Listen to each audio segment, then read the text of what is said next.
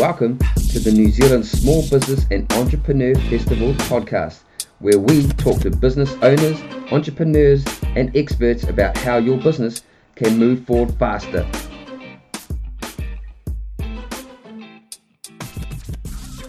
Kia ora, Craig here from the Small Business and Entrepreneur Festival, delivered to you by D H L, connecting your business to the world. Today, we're super happy to have Miriam Hewson on, and we this is the first um, episode for our Monday episode um, of the podcast, which is episode number two. Um, and today, we're going to focus really down into business structure and managing your cash during a crisis, which are two things that are super important for small businesses and entrepreneurs. So without further ado, I'm going to bring in Miriam to the podcast, and and we're going to get chatting um, and talk about those two those two subjects. Kia ora. Kia ora. Kia ora, Craig. How are you? I'm very well. How are you? I'm well, thank you. Cool. Great to so, be here.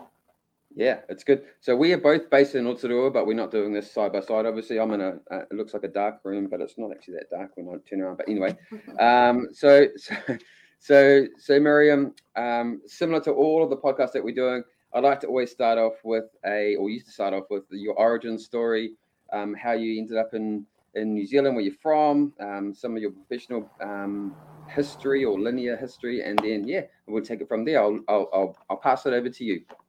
Ka pai, thanks Craig. So um, kia ora everybody, um, my name is Miriam Hewson, originally from Berlin in Germany. Um, my journey started um, in New Zealand in two thousand nine. Prior to that, I uh, was an accountant um, in Germany, worked there, uh, studied there, lived there, uh, did everything there, and decided that um, there's more in the big wide world out there for me.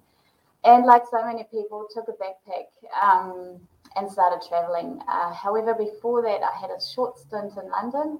I worked in finance. Uh, they ended up offering me a job, and uh, I took my things, got my ticket to Australia and went for it, and really had two years where I was able to just explore the country, explore different cultures, because on my way, I also went to Asia.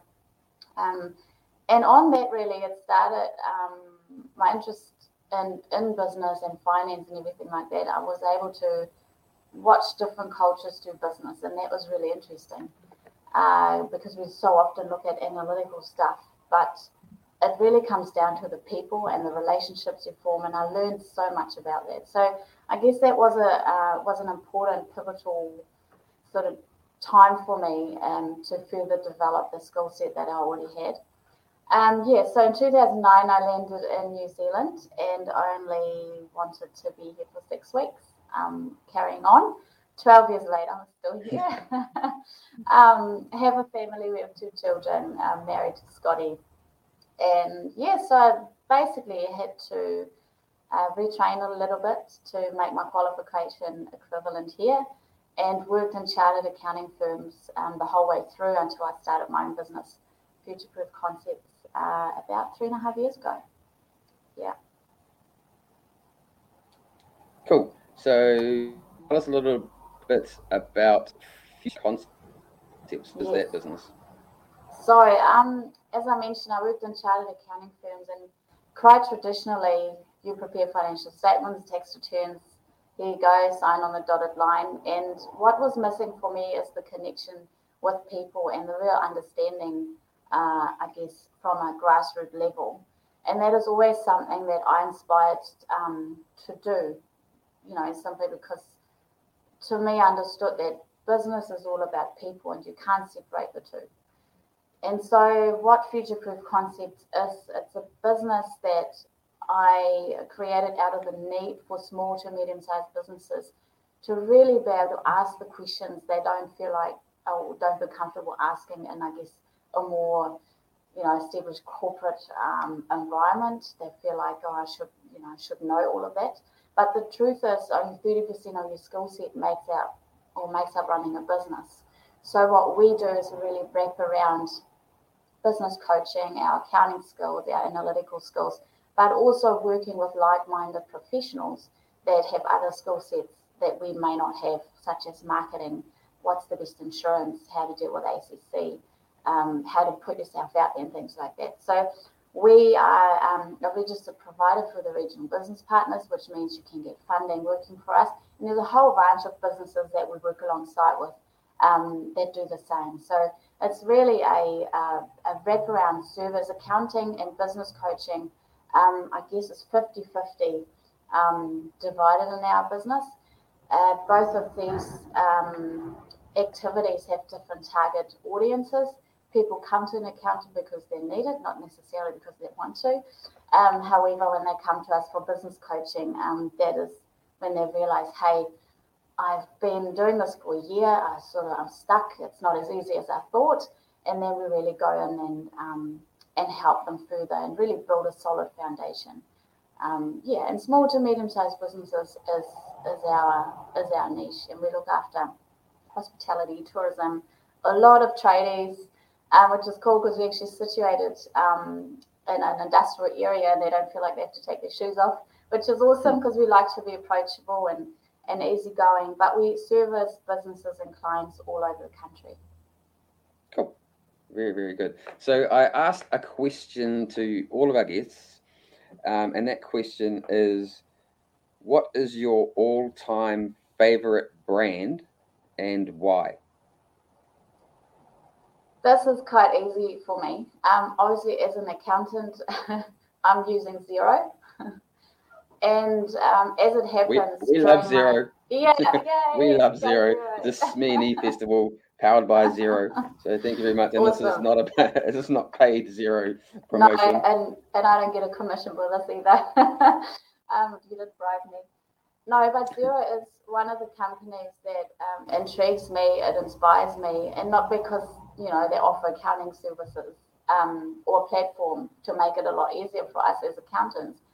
But because of what they stand for, uh, I happened to do a white paper on Xero, their strategy, um, what they do in, in terms of well-being. They're providing um, services to all Xero clients, their families and their clients, which is essentially nearly all of us in New Zealand um, and beyond um, with you know, with counselling, um, with things that that help them get through these, these these difficult times. And what I like about there is their model, um, their focus on their people, uh, the way they have scaled their business. So to me, Xero is one of those um, companies that I inspire, um, I guess, to model. I like how they are accessible, approachable. Um, I will share something funny with you. The other day, um, they obviously have a forum for people to share some things that they may have trouble with or need help with. And I don't know, am I allowed to swear on here? I keep it really, yep. really quiet. But they basically swear away, um, go away. Fuck somebody yeah, go. said, uh, somebody said in there, Xero, sort your shit out. So something obviously wasn't going well. The response was just outstanding, and it basically said, our sorting your shit out team is um, aware of the situation. We thank you for your um, patience, and we will get back to you very soon. And I thought, you know, kudos, that was cool. Um, yeah, so it's all about being real and and uh, and relatable. Cool. I would have to one hundred percent agree. Xero is awesome. Um, and in the next couple of weeks, we're going to have Craig Hudson, who's the, the managing director for Xero, Aotearoa and Pacific, on, and he's going to be talking about um, well-being in the workplace. It's focused really on that, so uh, keep in tune with that. So let's move into um, our, our topic for the podcast. Um, so we really want to um, dive into business structure. So the first question um, I would like to, or next question I'd like to ask is, like, what is a business structure? How do you define the business structure? Sure. So a lot of the businesses or people come to me that have either they're just starting their business, they have an idea, or they're already established. Um, and so people go to me, so how do I register my business? So for instance, you have an idea, you want to start your business, you have it already. They come to me and go, how do I register my business? There's three questions or three areas I usually ask them um, about. One is, what sort of assets do you own in your personal name? And it comes down to risk, right? So what is it that you need to protect from anything that you do beyond your personal life? The next thing is, what do you need to protect um, in your business? So in terms of what's the risk of your business, right?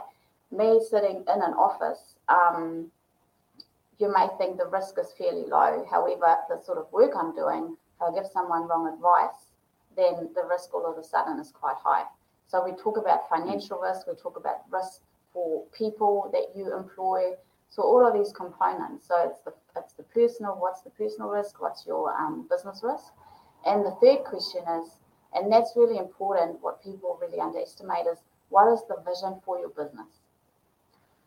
And it's important then, that's a whole different topic, but it's important that you set your business up with the intention of creating a really valuable asset.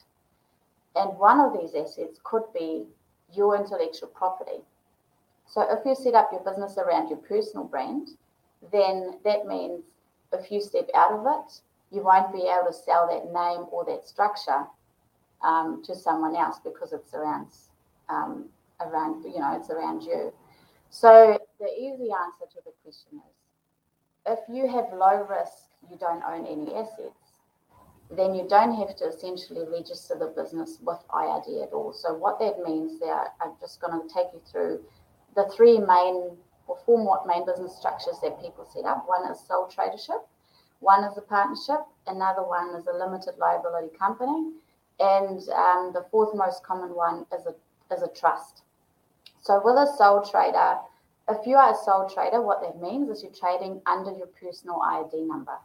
It means you are one hundred percent liable with anything you own in your personal name. So if you have a house, Craig, and you yep. give someone wrong advice and they sue you for it, and you can't pay it with the, I guess, the funds that you have in your business bank account, then whoever comes after you can take your personal home.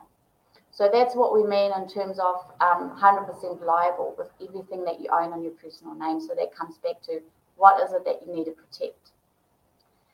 The sole tradership is really easy to set up because you don't have to. All you have to do is file an individual income tax return after the financial year end, which is usually March. And um, and that way I R D will know you're now earning self-employed income, not just wages.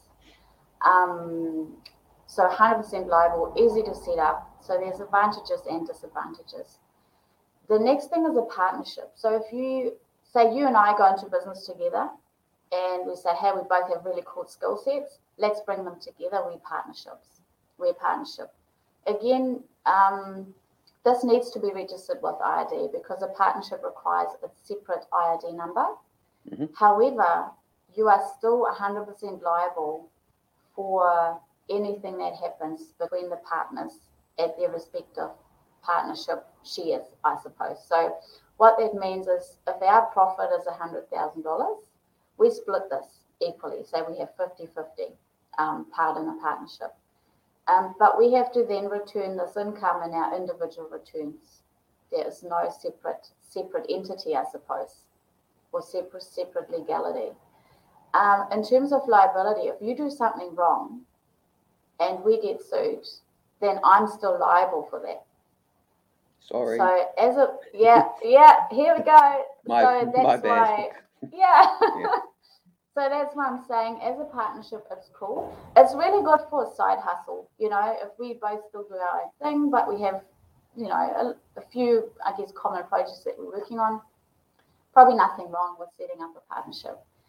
However, if you really want to take on, or I guess if you want to set up a business that can outlast you, so in other words, um, you know, I might retire one day, but my brand is that strong that it can just carry on, it will hold itself. So other people come in and carry on for me.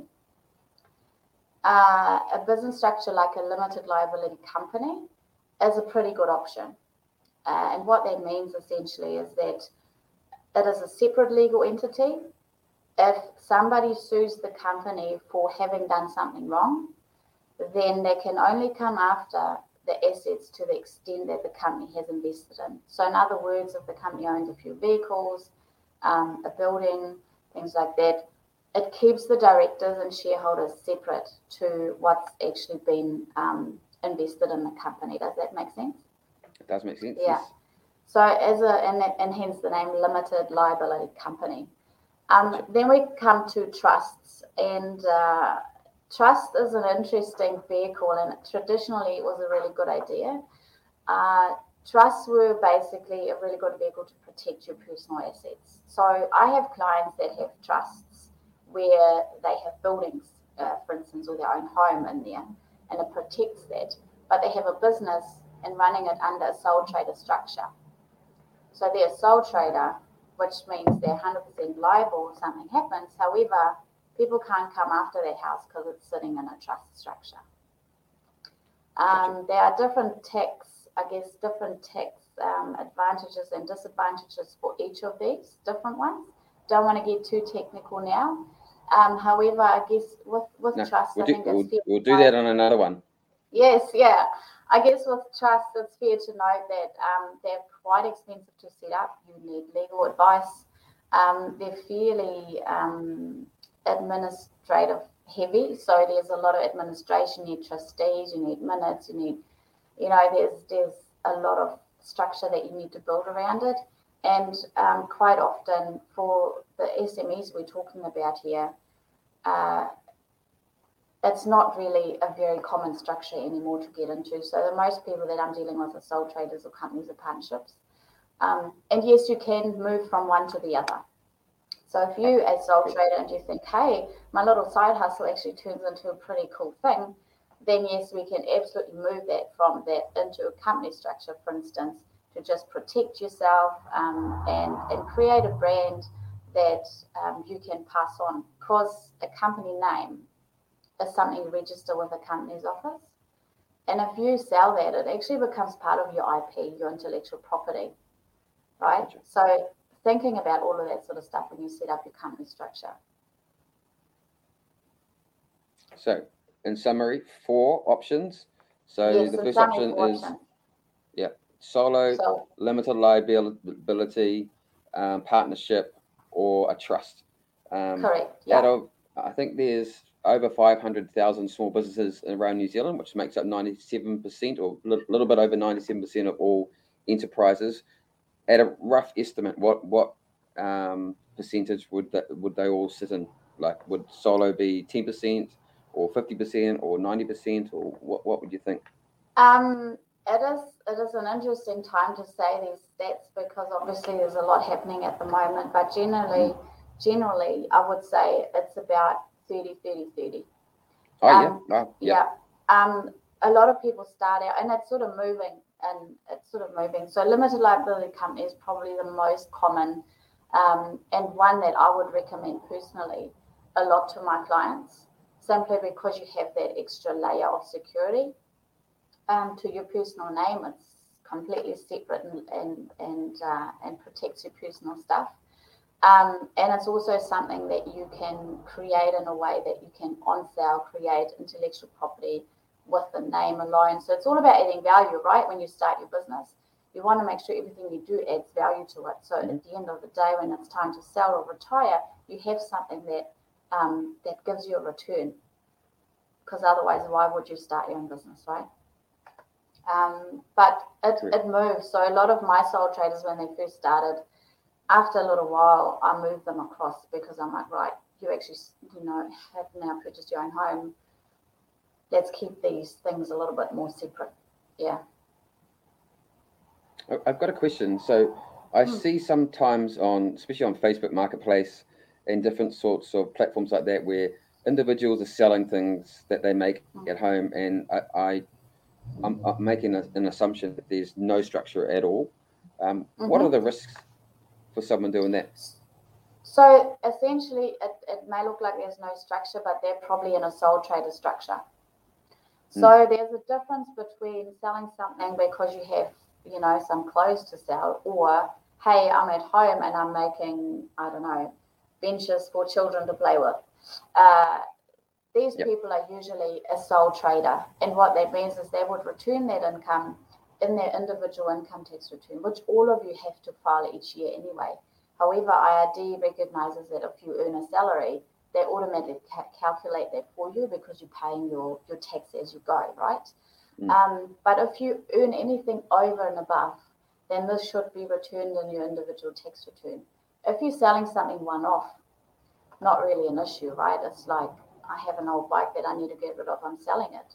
But if it's something that you um, purchasing material for um, to create with intention to sell, that is one hundred percent a taxable activity, and it is um, deemed a sole trader. You don't have to register it because it all goes under your own I R D number, but you have oh, to okay. return that in your income tax return. Yeah, gotcha. Yeah, so, yeah. so just in summary, so I'm going to start making, I'm looking around my room, pot plants. Yep. Um, and sell them. I'm doing it um, to for financial gain. Mm-hmm. Um, I'm not going to do anything to do with tax. I'm not going to make anything over sixty thousand dollars. I'm not planning mm-hmm. on it. Um, so I've got to make sure that I, in my personal tax return, that I have mm-hmm. to uh, include the amount of um, plants I sold, which is um, eight thousand five hundred fifty dollars yeah. um, in there. And then that's going to, uh, and then I R D will work it out for you. Correct? Correct, correct. But also remember that if you sell something, obviously you would have to buy something to make that, right? Like you would have to buy yep. potting mix and um, you may have to buy some fertiliser and all that sort of stuff, which you can offset against the income, against your eight thousand five hundred dollars, right? And that's where us accountants come in, because we can adjust your income based on um, the expenses that you had, and also based on other things. Like you may use your own home in order to, uh, you know, plant those things and, and do everything.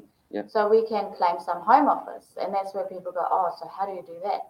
And that's why accountants go study all these times in order to tell you how to do it. But, you know, there's different yeah. things you can claim against that, um, which then um, at the end of the day, it's not eight thousand five hundred dollars that you have to return. It's probably less because you have other stuff that you can claim against that, and that's what we call claim or deduct against your income. Yeah, as a self-employed so, person. Yeah. So another question then for this particular business that I've just developed. Um, I'm not making much money, and if I go to an accountant, my assumption, or there might be a general assumption that um, the services for an accountant might be expensive. Yeah. Uh, they are? Yeah. Or, or, oh, well, or, I mean, or what sort of... That is what a perception, sort of... right? That's a perception, yeah. right? Um, yeah. Uh, I mean...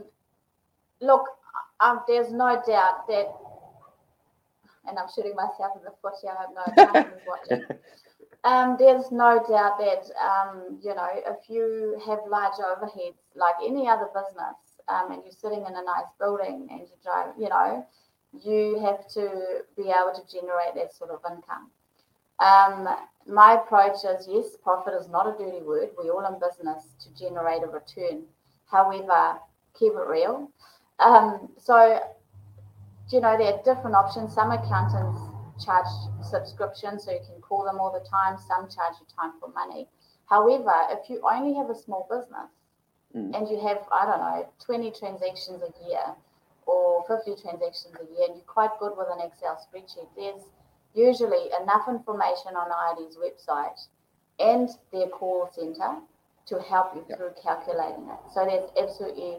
Um, you know, no reason if you if you have a little bit of a financial awareness that you'll be able to plug in those numbers. The one risk that you probably go into is that there are other things you can claim that you may not be aware of. And these are things that you don't see in your bank account, but these are things that basically we know are available. Um, and I D may not necessarily tell you about these.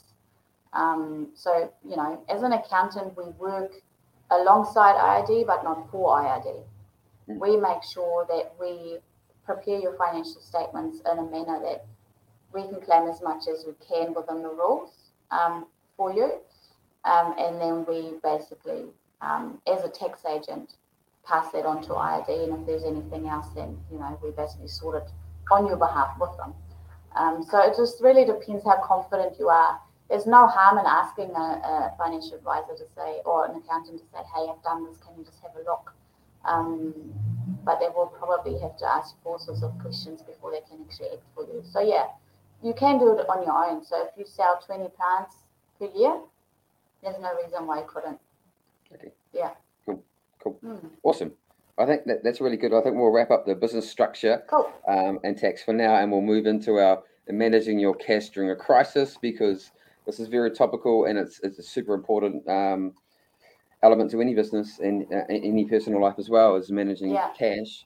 Um, so uh, I, I might pass it over to you again and just say, what does managing cash mean, and and and how can um, what are some steps that a small business or any sort of business can um, or oh. someone who's potentially starting a business um, take to make sure that they're keeping an eye on their cash flow and that they're not going to be caught short with um, things like um, taxes and G S T returns yeah. and other other sorts of things like that. one hundred percent. So uh, managing cash in crisis is, is, is one of those headlines. You know, people, one of the most common questions I get asked is, why do I have to pay tax if there's no money in the bank? And that's because profit and cash are different, right? You, you pay tax on your profits, but some transactions affect your profit, but not your cash, like depreciation. Um, some transactions only affect your bank account, but not your profit, like taking drawings out of your business, which is money that you basically use for personal things. Um, your tax payments do not come off your income. They affect your bank account, though, because they're calculated based on your profit. But there are four main areas when it comes to managing cash in crisis. One thing I would say, don't get to that crisis. So one is obviously the cash flow planning. And cash is king. Without cash, Uh, your business can't survive. Without profit, your business can't survive. So they're intertwined, but they're different.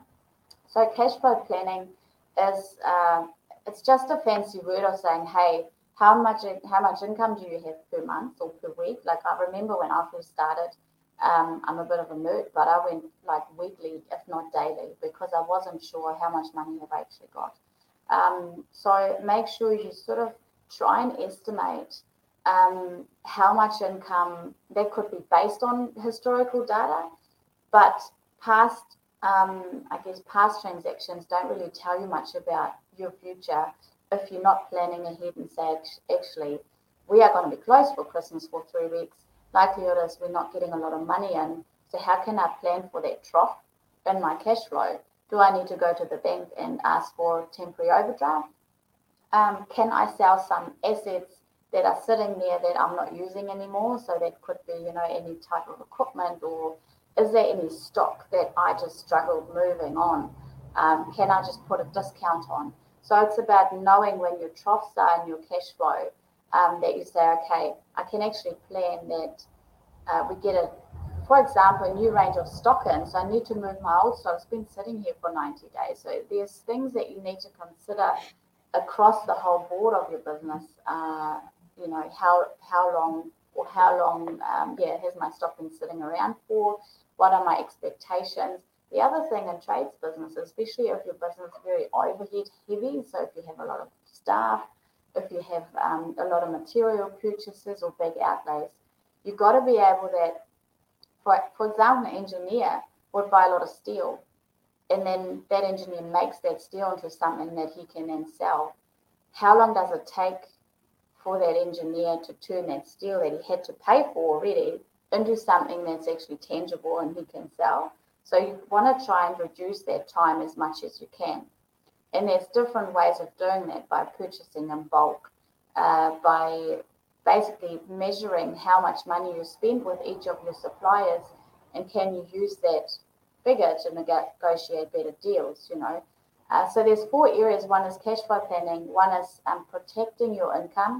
Um, manage your costs and cash injections. So managing your income in terms of protecting it is, look at your existing customers already and see if you can actually offer something that um, en- enables them to, um, you know, do a better job at what they're doing.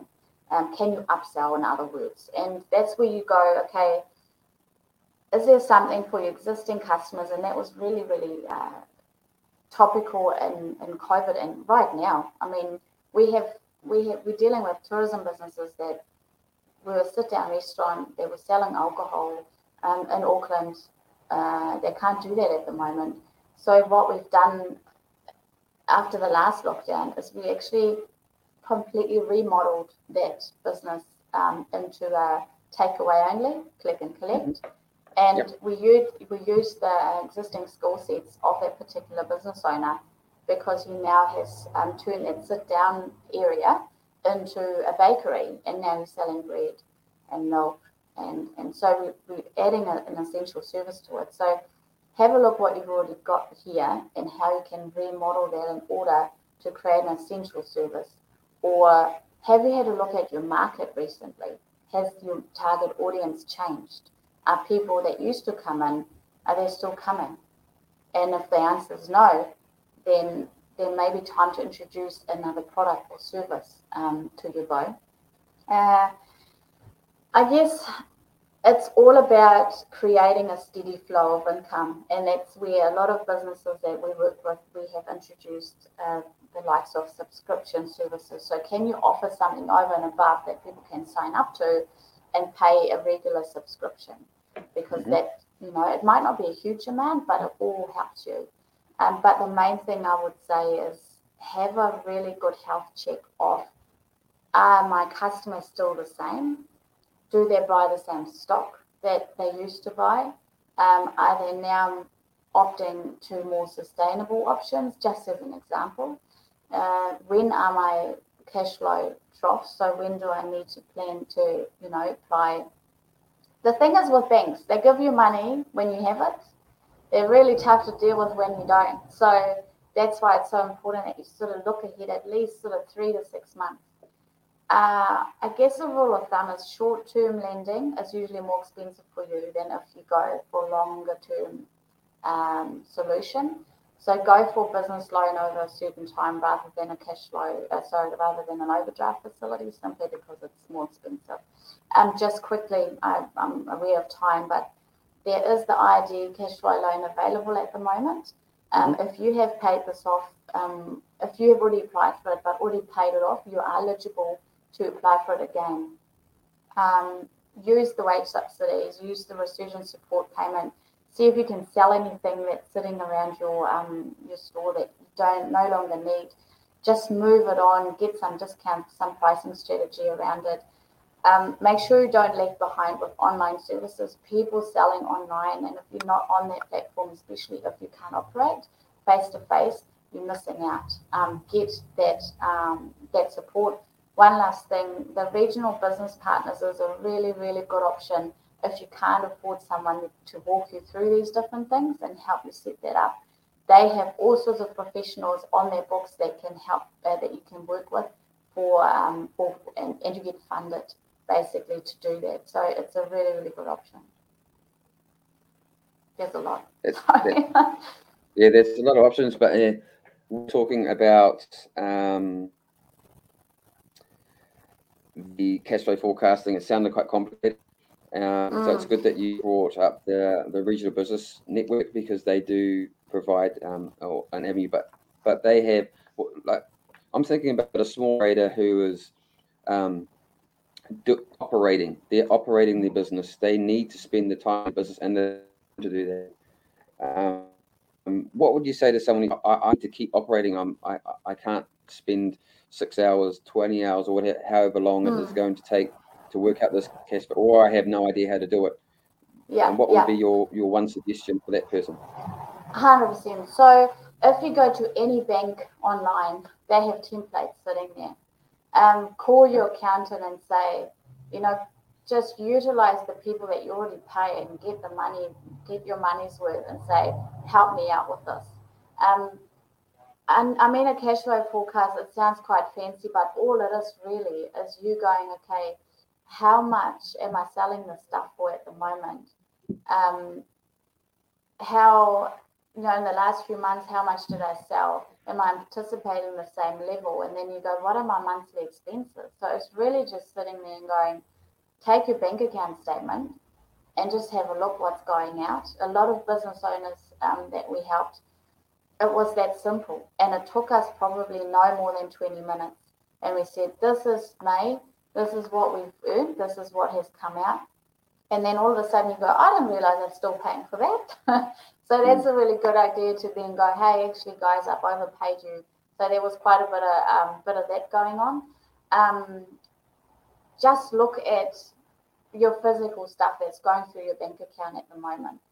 It's not like, it doesn't have to sound scary, you know, we, we don't have to come up with all that jargon to intimidate people. A cash flow forecast is nothing else of saying, here's my income for today, this was my, these were my outgoings, um, how can I reduce that?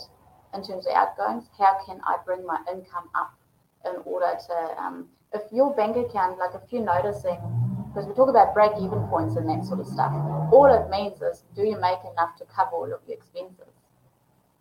Uh, and so if your bank account, just as a rule of thumb, is steadily going down, you know you're not breaking even. So you know you're having more outgoings than income. So then there's different strategies you can um, do, like, I mean, increase your price is one thing. People have an issue with that because they feel like, oh, I can't possibly do that. But your suppliers are doing it left, right and centre, and they have done so since last lockdown. Uh, I know one of my engineering guys, his suppliers' bills went up twenty percent since we had our very first lockdown. You need to pass that on. You need to think about also to um, that your equipment that you're using needs to be re- be replaced. Don't be shy to um, charge additional for vehicle fees, you know, if you have to travel, things like that. So it's, a lot of that is around mindset, and it's around, it's around confidence. Uh, you offer something that somebody else doesn't know how to do, and you do it well. Charge accordingly, you know, and make sure. But yeah, I guess the, the first thing is look at what your income is, what your expenses are. Can you scrap some of these? Can you buy stock on consignment? Can you cancel some orders? Um, can you negotiate with your suppliers? Uh, and the forecasting, you will get better and better at it, because what you can do is go, okay, actually in November, I want to earn one hundred thousand dollars this month, as an example, or fifty thousand dollars. Um, I do as well. Yeah, that'll be yeah, good. yeah, yeah, that would be awesome. How do, how do I do that? You do that by knowing your metrics. You do that by knowing, okay, I need to sell this particular thing to so many customers in order to get to that amount. How the heck am I going to do that? And then you go, okay, do I need to up my pricing? Do I need to up my advertising? So that's where you really start targeting your campaigns in terms of advertising. You know, also measure your advertising. Figure out what you do does actually work. Uh, yeah. I that's think, awesome. Yeah. There's a yeah. lot, like I could talk about this stuff all day, but um, okay, yeah. yeah, it's really, it's it's it's amazingly good advice um, for all, all businesses. So one last question: if you mm-hmm. could um, give small businesses one small piece of advice right now, um, what would that piece of advice be? Yeah, one thing I would say is plan, plan, plan. So right now, if you are sitting there going, I don't know if I should shut down my business, or if I should keep going, what I would say to you, actually reflect on what you've got. Because sometimes you get into this hamster wheel and go, oh my God, what, what am I doing here? What am I doing here? I don't even know what I'm doing. You've got to understand your numbers. With that, because it's all about the cash right now for you. People are not sleeping because they're thinking about the money. How am I going to pay my rent?